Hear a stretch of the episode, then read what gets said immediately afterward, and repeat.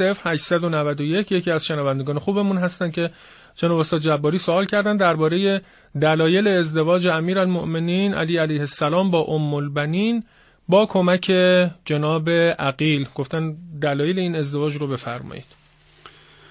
همونطور که مشهور هست اینکه چون عقیل برادر امیرالمؤمنین سلام الله علیه یه مقدار آشنای به انصاب و قبائل و روابط به حال قبیله ای افراد بود. اون حضرت بالخصوص از عقیل خواست که زنی که منصوب یا از قبیله من معروف به شجاعت باشد رو معرفی بکنه لذا بود که عقیل با توجه به شناختی که از قبائل داشت جناب فاطمه بنت حزام الکلابیه از قبیله بنو کلاب. این بانوی مجلله رو معرفی کرد و خب نتیجه این ازدواج هم فرزندانی شد که کنیه ام البنین به بانو داده شد به خاطر ولادت تولد چهار پسر که در رأسشون حضرت عباس سلام الله علیه ابوالفضل عباس قرار داشت که ولادت حضرت عباس تقریبا سال حدودا 25 هجری ذکر شده. بله. و خب نشون میده که ازدواج قبل از سال 25 هجری چیز حدود 13 14 سال بعد از شهادت صدیقه کبرا فاطمه زهرا سلام الله علیها. اما تاریخ ازدواج دقیقا مشخص است. قدر متیقن عرض کردم چیز حدود 13 یا 14 سال بعد از شهادت از زهرا این ازدواج صورت گرفته. بله. اما خب ما اطلاعات زیادی و تفصیلی درباره این بانو به جز اینکه به حال اجمالا عرض کردم نداریم. خب تو بعضی از منابع شاید متأخرتر یک تفاصیلی باز ذکر شده. اما سبب ازدواج عمدتا همین است که عرض کردم که از جناب عقیل امیرالمؤمنین سلام الله جویا شد. گاهی گفته میشه مگه خود امیرالمؤمنین چنین علمی نداشت که از عقیل مثلا کمک گرفته. پاسخ این است که بنا نیست که همواره اهل بیت علیهم السلام از علم غیبی خودشون استفاده بکنن.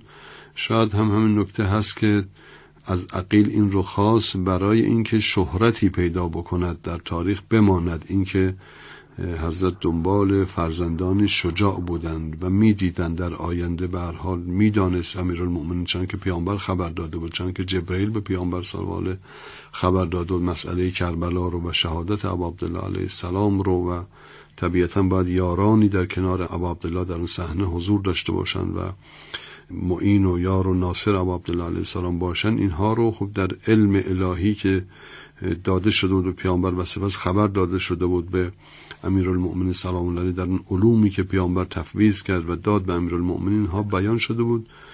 طبیعتا می‌توان گفت برای اون حوادثی که در آینده رخ خواهد داد. بله.